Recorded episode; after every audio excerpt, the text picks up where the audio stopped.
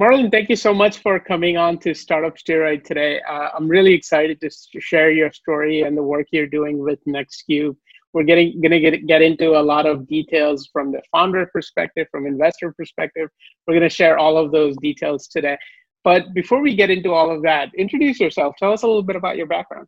Sure, yeah, and thanks for having me. So I'm originally an East Coaster, grew up in Maryland, but came out to go to school at Stanford, fell in love with the Bay Area, never left. And since I've been out of here, had some time working at big corporate like HP and their social innovation work. And then also after leaving HP, went to work at a company called GSV Labs, which is now called One Valley.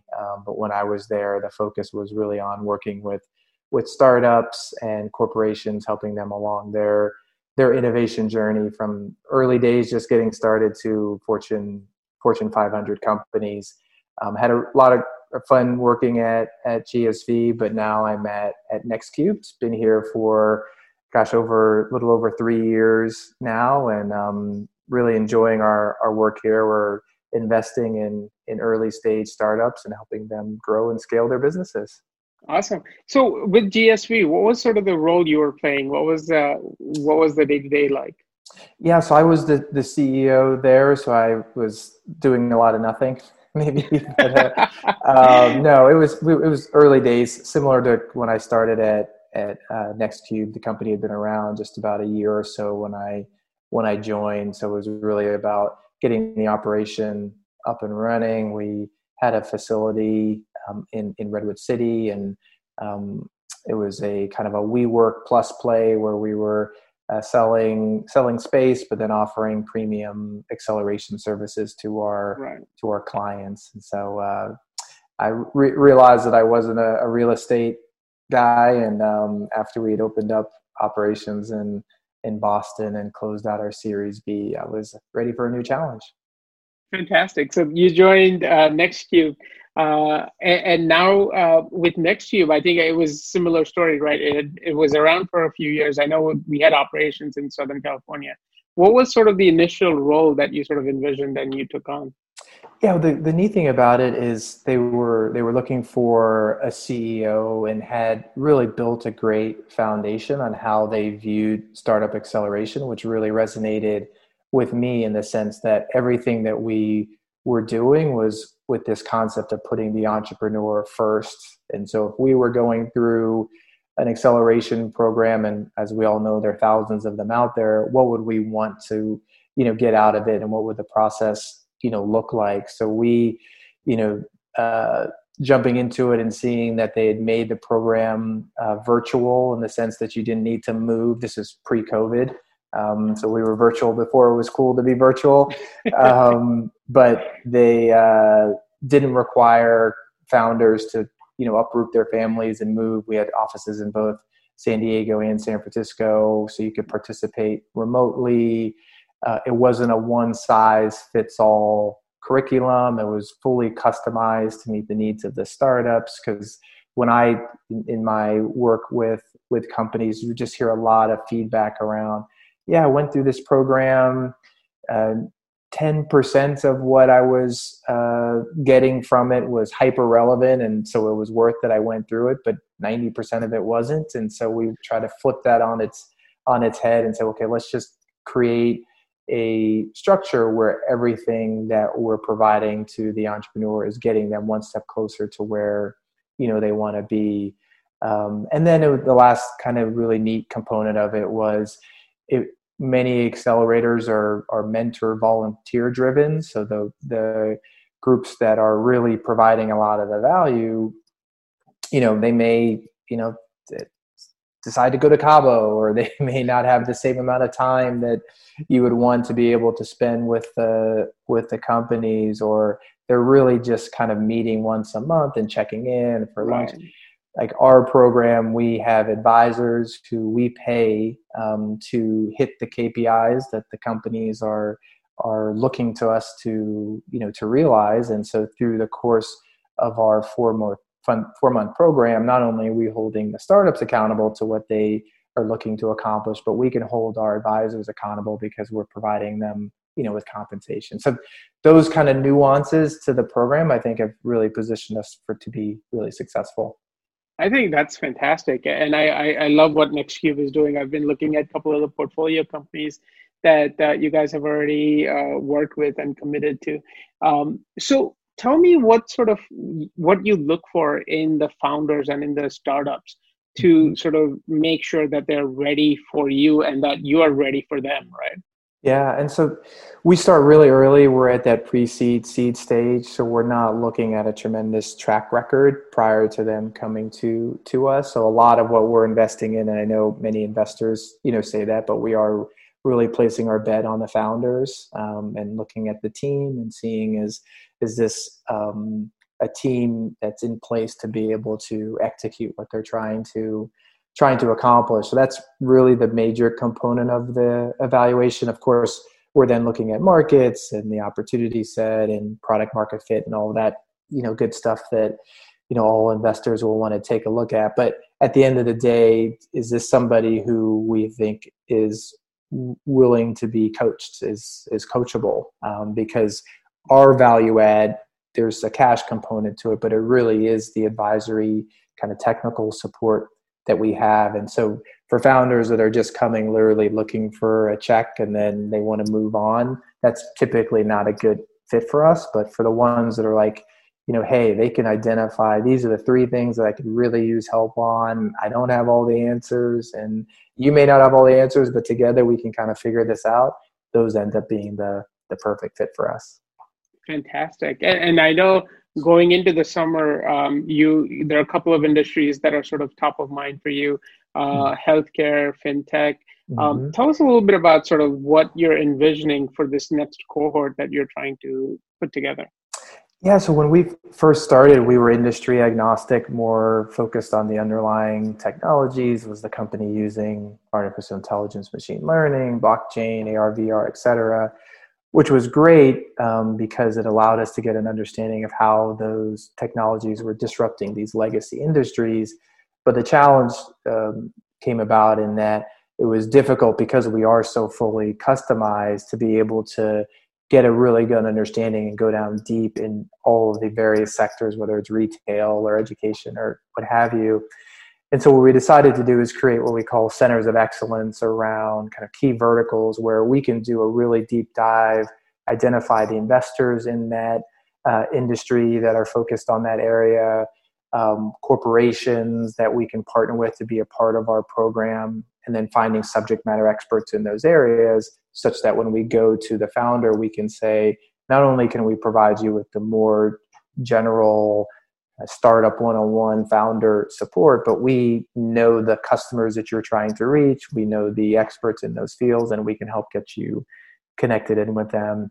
And so over the last few years, we launched a digital health center of excellence. And then last year, we launched a fintech program. And while we have a more kind of specific thesis around what we're trying to do, a lot of it is, you know, we're looking at digitally enabled kind of software-based business. We don't spend as much time on the hardware side unless there's a really strong kind of software, kind of data component, you know, to the model.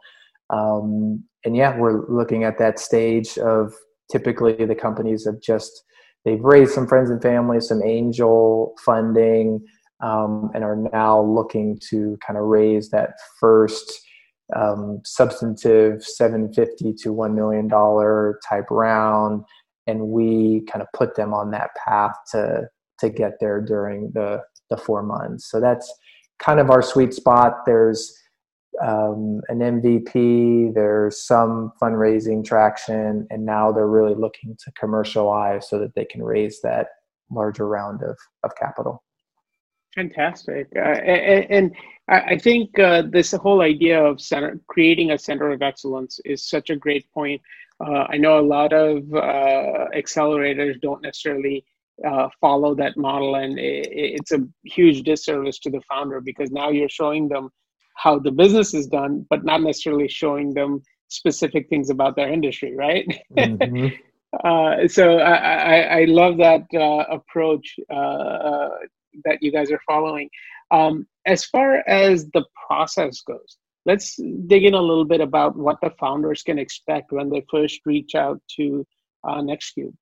Yeah, so they, you know, whether it's via our website or we also have an application on F6S that if you search NextCube, you'll find, we'll, you know, take whatever information the startup is able to provide at that point, whether it's an executive summary or a deck. And if we feel like there's an alignment, how our centers of excellence are structured, we've hired managing directors and program managers in each one of the sectors. So they'll review the kind of that initial information. And we don't want to put, you know, companies through the ringer if we don't think there's an opportunity there. So once we've done kind of some initial kind of due diligence on the company, we'll invite them for a call where they can kind of share in a little bit more detail, you know, what they're building.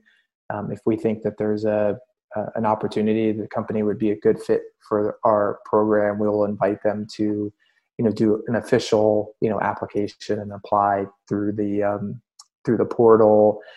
And then what we like to say is that even if the company isn't ultimately successful gaining acceptance into our program, that they'll get a lot of value just in the process, because we will start doing kind of a due diligence, which a lot for many of the companies haven't received institutional funding, you know, yet. So haven't gone through like, what's a data room or what do I need to put in there? And so we kind of put them through that process in a very, you know, friendly way. We say, hey, look, if you don't have the information, don't try to create it overnight, but here are the types of things that investors are going to be, you know, asking for. And so we think that that process in and of itself is good value for the companies, but assuming that they make it through the process, and then it's about identifying how we can best, you know, help them during our 4-month program. We do start kind of in a cohort-based model. So for fintech and digital health, the next cohort, we haven't finalized the dates just yet, but would launch in the fall. So now is a great time for founders who are in those sectors to, you know, do a little research on NextCube, nex3.com. you know, read a little bit about how, you know, our current portfolio and how we've helped companies. And if it seems like it's a fit, we would, you know, love to hear from them. Absolutely. And we'll link all of those resources in the description below. So if there are founders that are listening to this and want to get in touch with NextCube or Marlon, you can follow those links. Let's talk a little bit about what kind of team that's actually interacting with these founders. I know Harut is sort of a superstar in your company, but I want to sort of understand that process, that due diligence process, and you know, the team that you have working on that. Yeah, so I mentioned our managing director and our program manager in each of the verticals. They're really the tip of the spear in terms of, you know, identifying those opportunities or those companies that would be a good fit for our accelerator. And so that is the initial interaction that the founders will have, will be with the team.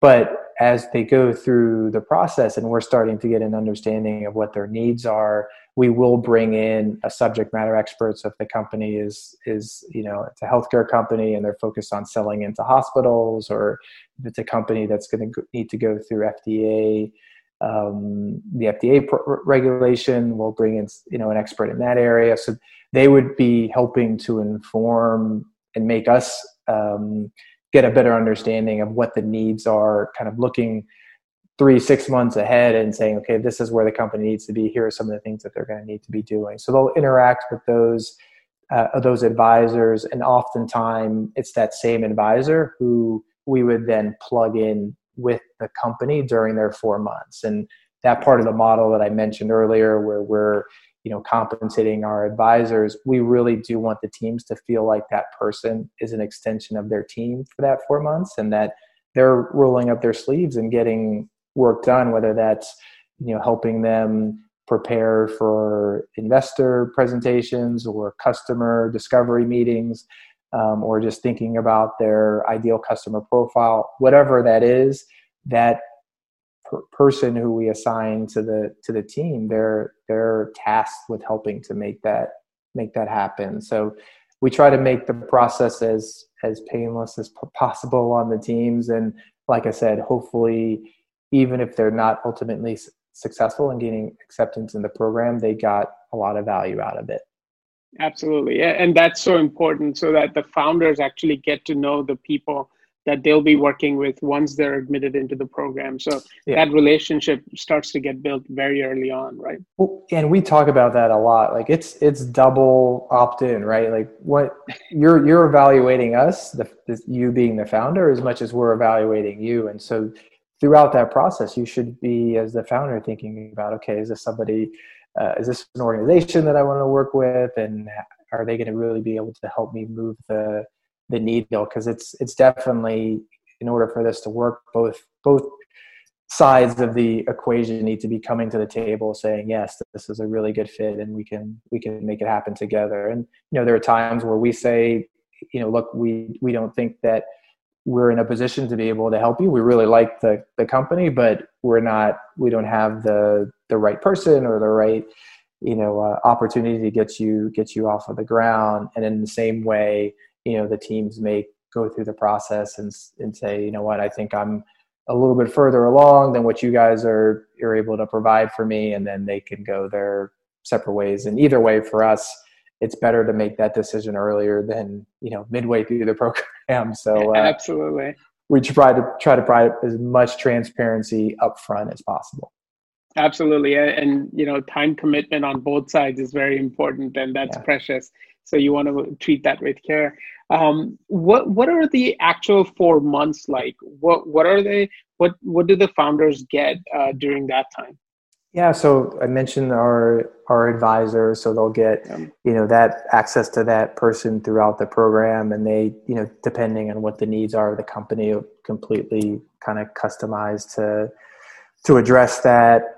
We do have like the more horizontal programming, so we'll have different sessions. If it's healthcare, like I said, there may be a regulatory conversation. There could be things related on the legal side that we think is of value to all of the teams, irrespective of their specific needs at that at that point. So there's kind of more of these informational sessions that are sprinkled throughout the program. But yeah, a lot of it, like I said, is more customized. So it could be that they're meeting with potential customers. They're ready to have those conversations. It could be a lot of work behind the scenes getting them to that point. So it all depends on at what stage the company is coming to us. But it's a lot of one-on-one meetings, less structure on kind of the more formal sessions, but we do have those throughout the program. And then kind of the guidepost throughout the program is that there's a kickoff first week where we're bringing all of the teams together, whether that's virtually or in person. We have a midpoint check-in where we're touching base with the teams and doing some more kind of group programming together. And then at the end of the 4 months, there's a demo day where they're pitching to investors and hopefully going out and raising a lot of money. Fantastic. Yeah. And I've seen those demo days. Those are fantastic. So the interaction is sort of ongoing, and I don't want to say daily, but at least, every few days someone is reaching out to the founders and vice versa, right? 100%. And because it is virtual, and a lot of it is happening over Zoom, we do have those three in-person checkpoints when we're able to get back to doing that, which we imagine we will in the fall. So it's structured around the schedules of the companies, because again, part of what we're trying to do here is move them further along. So we don't want to pull them away from running their business, 100% of the time. So it's that balance of, making sure you're doing the blocking and tackling necessary to grow your business, while at the same time, working with us to help you get, accelerate that progress. And, oftentimes just having somebody who is helping hold you accountable to your goals, because at the beginning, at that kickoff, we're saying, okay, what is it that we're trying to accomplish? And oftentimes we'll say, well, we want to get, 10 deals signed this, over the next 4 months. We say, great. How many customers do you think you need to talk to get to 10? Right. And then I start thinking, well, if my hit rate is this, I got to talk to 1,000 companies. Like, well, could you I think you can talk to 1,000 companies? And so going through that process with them and just saying, hey, let's create a realistic roadmap on what we can get done over the next 4 months is part and parcel to why we think we've been, successful. Absolutely. And that's so important, creating that structure and, that framework for the founders, because everyone wants that hockey stick, right? But it's a lot of work and a lot of sort of critical thinking to get to that point. So that's fantastic that, you go through that process with the founders. Now you're actually investing into these companies. So let's talk about the source of that capital also.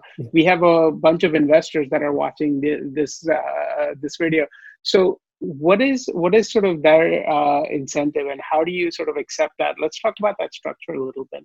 Yeah, we're a little unique in the sense that we're not a fund. We're not organized as a fund, so there are no management fees and carry that our investors need to worry about or consider.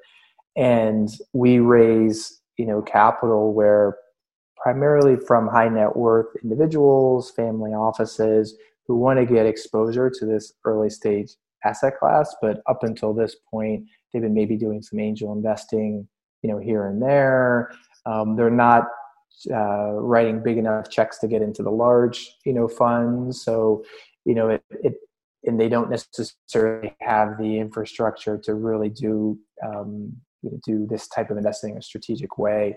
And so they'll invest money into NextCube, own a piece of NextCube, and so by extension, a piece of our entire portfolio, investments that we made on day one all the way till today. And so they don't have to worry about whether they're in fund one, fund two, fund three.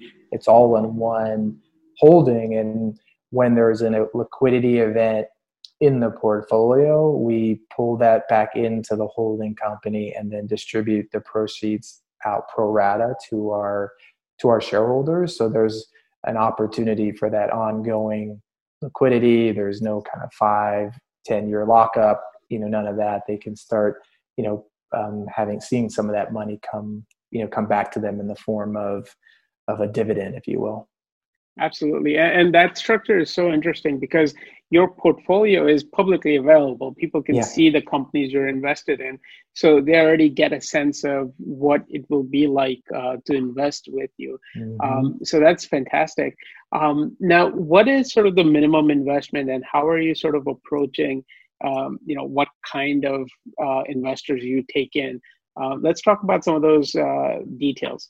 Yeah. And so, on average, our kind of average investment is in that $250K range, but we've accepted investments, smaller than that amount, and we have investors who invest in millions into the company. So there is a wide range. I think more so than the amount is we are building a network and a community, and so there are other ways that people can add value to us beyond the size of their check. We obviously, it's good for them to have some sort of skin in the game and in that way. But if they're telling us, hey, look, I'm willing to serve as an advisor or as a mentor and, put in some sweat, equity, we'll oftentimes take some of those, smaller checks because we think that the person, the individual would be a great add to the overall network. But that kind of community network, aspect is so critical for us because not only from a way to support our portfolio, but many times those are the individuals who are supporting our companies after they leave our program, right? Because they're typically looking for 25, 50K, checks.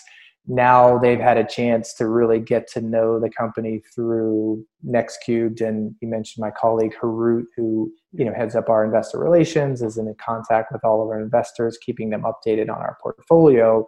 But since currently NextCube, we're not doing any follow-on funding directly into the companies, oftentimes it's our investor community who, they've now seen the company for 4 months, they went to demo day, they're the ones who are actually helping our companies get funded post-graduation. And as a result of this model, we've been able to help our companies have raised over, $100 million either during or after our program. So on average, we've done 80 investments. So on an average, our companies are raising about $1 million, dollars, which, again, for where they are and what they need, that's a great bridge for them to then go out and raise their first Series A, type round. So, I hope that I rambled. Yeah, no, that's absolutely, that's fantastic, because investors are looking, once they get to know the company, the CEO, see them for 4 months, they want to build that relationship. And once they have that relationship, they, they're happy to invest, continue to support that company after they leave NextCube. So that's a fantastic model. As far as investors, what else should we know about the structure and about, the process that they go through? Yeah, I think, if you think about it as a index fund, ETF type model where, like you said, it's not a blind pool. You get to see what's in the portfolio, whether you invested day one or today, you're going to gain a piece of all of that, and then everything we're doing into the future. And so that ability to hedge your bets, if you will, if you are looking to start investing in this early class, you get an opportunity to get curated deal flow, over it, almost 80 investments in the portfolio to date. And we're, as we add more cohorts, that number will increase. And then it's, are you looking to do direct deals? And you'll have the opportunity to really pick and choose the ones that you like, that you want to continue to support, and you'll have access to those deals in a way that you wouldn't have if you were just, out on the, coming in cold. So our portfolio know that kind of the first folks that they need to answer the door for are, friends of the program. And, oftentimes we're the ones who are helping to facilitate those interactions. So I would say for the investor that's looking to mitigate their risk by, and wants to gain exposure to kind of pre-seed, seed stage deals, that this index fund type, structure gives them a way to, dip their toe in the water and then look for other opportunities to double down. Absolutely. Fantastic. So now let's go back to the founders a little bit, because I have the final question for you. And I ask all of the investors this last question, because I think it's so important for founders who are listening to this to walk away with an action step. So what is the most important thing that the founders need to have or have done before they reach out to NextCube? That's the the one thing that you look for in that first conversation. If they haven't done it, that's it. The conversation's over right off the bat. So what is that one thing for you? Yeah, for me, and it could be different for some of my colleagues who are also on the investment committee. But I would say, really know your business. Understanding your markets, understanding your competition, and not that it's you're saying, hey, we don't have any competition, or we've kind of figured everything out, so you don't need to worry about it. It's being the expert on what you're doing, and I think sometimes that it seems a little almost oversimplified, but we're approaching it saying, yes, we have a pretty good understanding, but we're not living this day to day, and you need to be living it 24/7. And if you are, then there's probably, you should know more about it than we do. And so when we ask questions, it's not in a way to play gotcha. It's just more to get an understanding, like, what are you seeing? Because, you know, you're the one who decided that there was a real problem that needed to be solved. So tell us about where you got that intel and data and what's really driving you. So I would put that 1A, and then 1B, if I could add another one, absolutely, is like, what is really driving you to do this? Because this is a really hard journey. As we all know, entrepreneurship isn't easy. So if there's not a personal motivation, again, this is me speaking for me, that there's not a personal motivation that's beyond kind of dollars and cents, I get a little concerned that when times get a little bit tough, you know, folks will just say, I gave it a good effort. But if you have a personal motivation, like whether you're getting involved in, you know, fintech around financial inclusion or healthcare because you had somebody who was impacted by some sort of healthcare, like that just additional motivation, I think, can often help carry people through when times get challenging, which we all know that they will. Absolutely. No, that's fantastic advice. And both of those points are such great points. Do your homework, get to know the industry that you're in. And second, have that motivation, because things are going to get hard. And I agree with you. Things always get hard, and you have to have that stamina and that drive to sort of push through that. Marlon, thank you so much for coming on today. Such fantastic advice for founders. I love what you're doing with the structure, with investors also. And thank you for sharing that story with us. I really appreciate it. No, thanks for having me.